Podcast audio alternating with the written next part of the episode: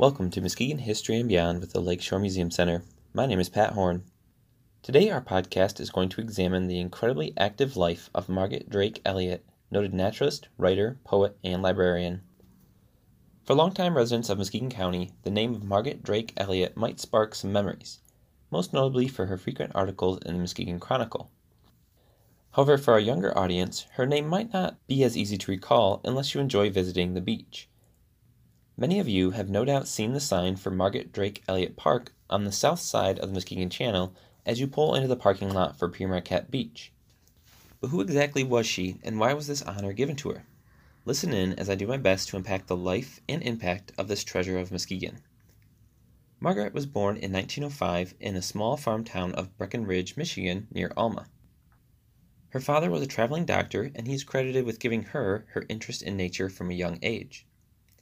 As a traveling doctor in that community, he would often bring young Margaret along on his trips, and the two of them would observe nature and talk about the birds they heard or saw and the different plant species. When of age, Margaret would attend the University of Michigan, where she, as you might expect, majored in biology but also zoology, earning master's degrees in both topics. It was at the University of Michigan where she met her husband. Both of them happened to be top students in the class. After school, Margaret and her husband were looking for a new place to settle in. Her only requirements were that they were to be located somewhere near a lake and sand dunes, and thus they decided on Muskegon, eventually settling in a house in the Bluffton neighborhood near the base of Pigeon Hill, where the couple would spend most of their life.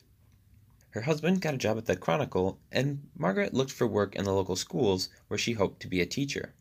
However, at the time, there were rules against hiring a married woman to be a teacher, and so she decided to go back to school and received a degree in library science, her third degree.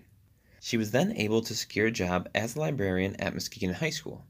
She would work in this role as her full time job for the next 28 years, retiring in 1969. After the 1937 Centennial Festival in Muskegon, Margaret would also begin another long term job when she was asked to join the board of the newly formed Muskegon County Museum. Her knowledge in the natural world was a great asset to the museum in identifying species and also helped provide knowledge for creating displays. She would stay on the board of the museum for 50 years, providing guidance, insight, and prestige for the museum. While these things would keep the average person busy, Margaret Drake Elliott was no average person and had far too many interests to ever sit still. Another long term commitment she had was as a guest writer for the Muskegon Chronicle. It was these semi regular articles that spread her fame to a large audience and made her a household name. In her writings, she would give the local bird watching report and tips and tricks for attracting certain birds to your feeders. She would write about the different plants that were coming up and when certain flowers would bloom. She explained natural phenomenons and waxed about the values and amazing features of the lakeshore, including her beloved dunes. I'm going to share an excerpt from one article she wrote about the area on February 5, 1981, that I found poignant. There are few places in Michigan, I am sure, where one can find the city, the suburbs, and the countryside all in one place. They are all within walking distance, and that is a real advantage in these days of high priced fuel and limited fuel. Paraphrasing our state's motto, if you would seek a beautiful community, look around you. It is great living here. Articles like this were very popular and continue to appear in the Chronicle for 50 years. In 1984, she published a book titled A Number of Things that was a compilation of her writings. In her life, she had over 400 published articles in 12 newspapers and also wrote 36 children's stories. She was also one of the first women in the entire United States to be published and recognized as an outdoor writer. Her knowledge on the natural world was such that she was used much like Google today.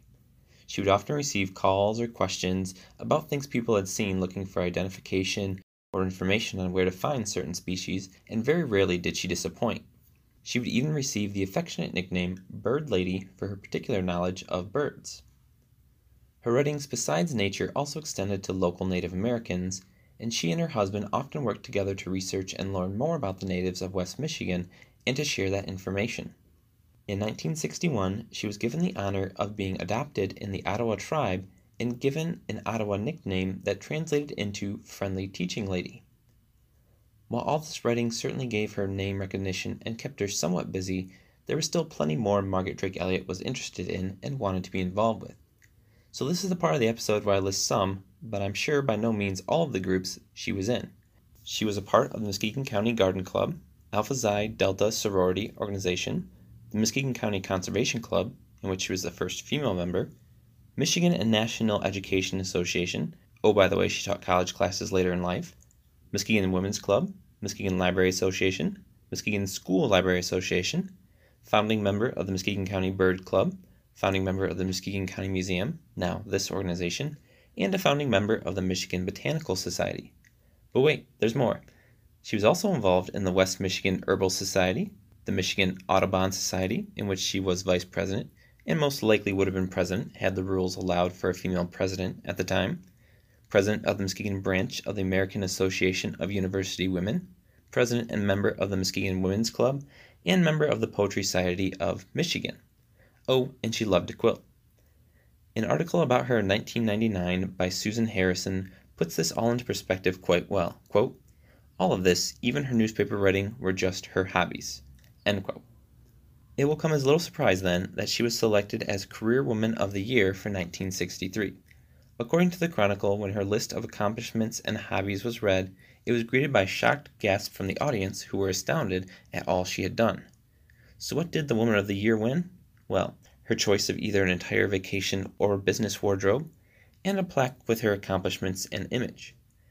I didn't find out what option she picked, but I seriously hope she took the vacation wardrobe and took a nice long vacation as it sounds well deserved. Margaret's days were often so busy that she would find herself starting her day and ending her day in the same location, but talking or participating on a completely different topic.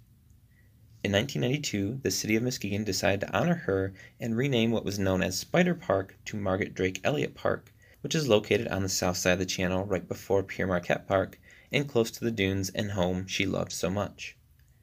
Margaret Drake Elliott passed away in 1999 at the age of 94. That year, she was selected to the Michigan Women's Hall of Fame for her lifetime of accomplishments. I will end our episode today with one final quote from the paper about her. Quote, Along with Lake Michigan, sand dunes, and all types of birds, one of West Michigan's greatest natural wonders is Margaret Drake Elliott. End quote.